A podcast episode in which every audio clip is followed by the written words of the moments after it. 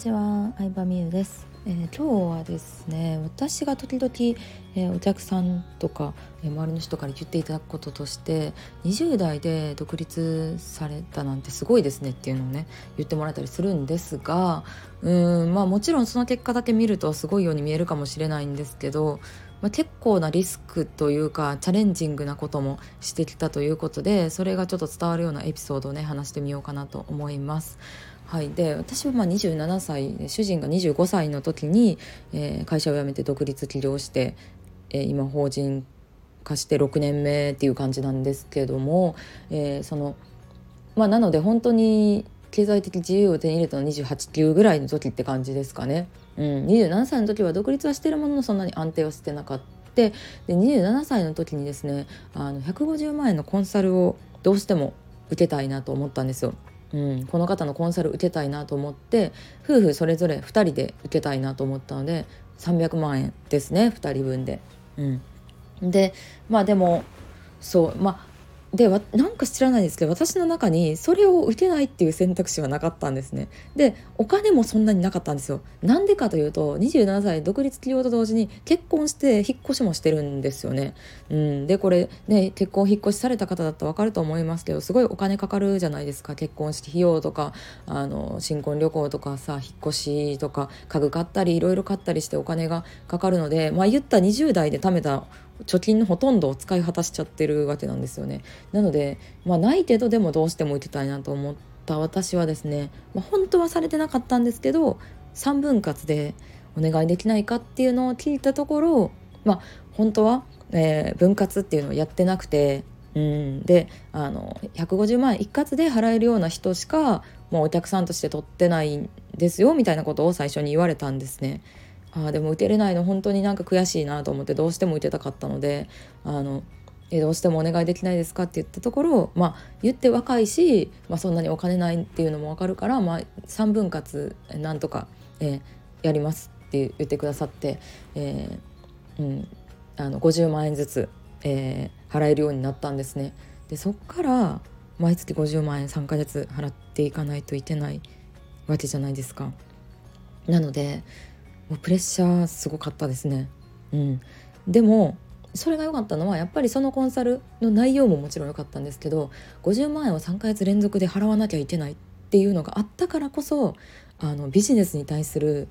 やる気というかモチベーションは全然変わったなと思いますね。うん、とにかく売り上げを作らないと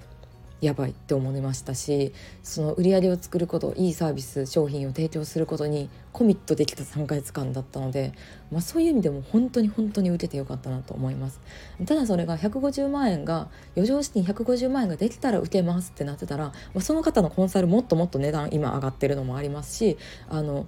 自分が成功できたのって、まあ、30代半ば以降とか40代とかになってたなって思うんですよ。でもなんか先取りできたというか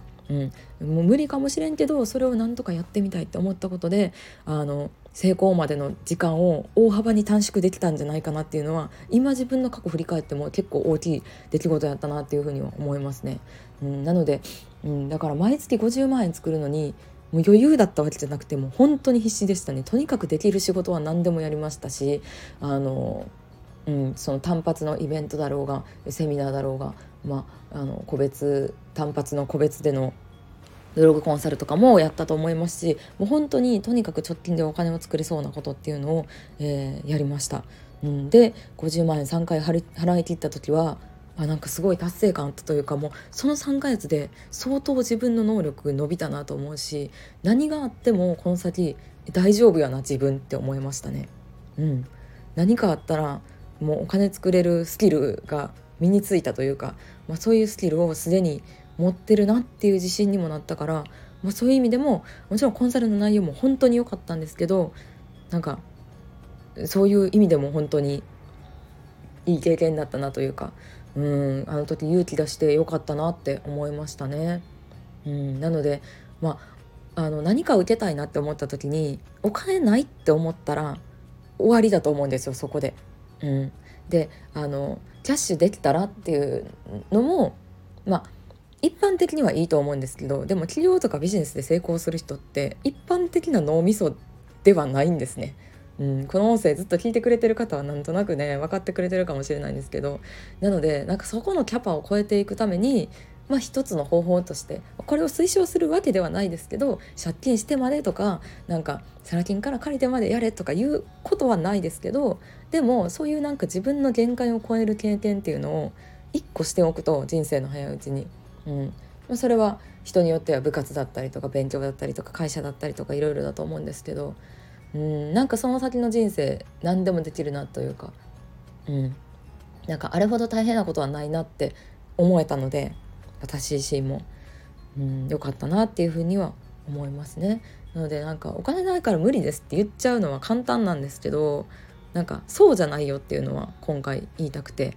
うん、なんかそれを受けるためにできることっていうのが見つかるんですよね。その150万円を払う150万円のコンサルを払うぞって決めた瞬間からあじゃあそのために自分何しようっていう脳に切り替わったんですよね。でも150万円余剰資金ができたら受けようっていう考え方だと、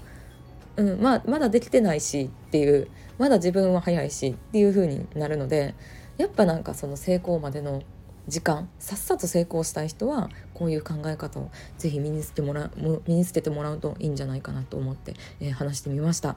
はい、あんまりねこういう話をすることはないんですけどやっぱなんか事実を伝えていかないとと思ってなんか綺麗なとこだけ見せてもなんかリアルが伝わってないなと思ってえ今回、まあ、嫌われるかもしれないな何してんねんって思われるかもしれないなという覚悟で話してみました。はい、ここまで聞いてくれてありがとうございました。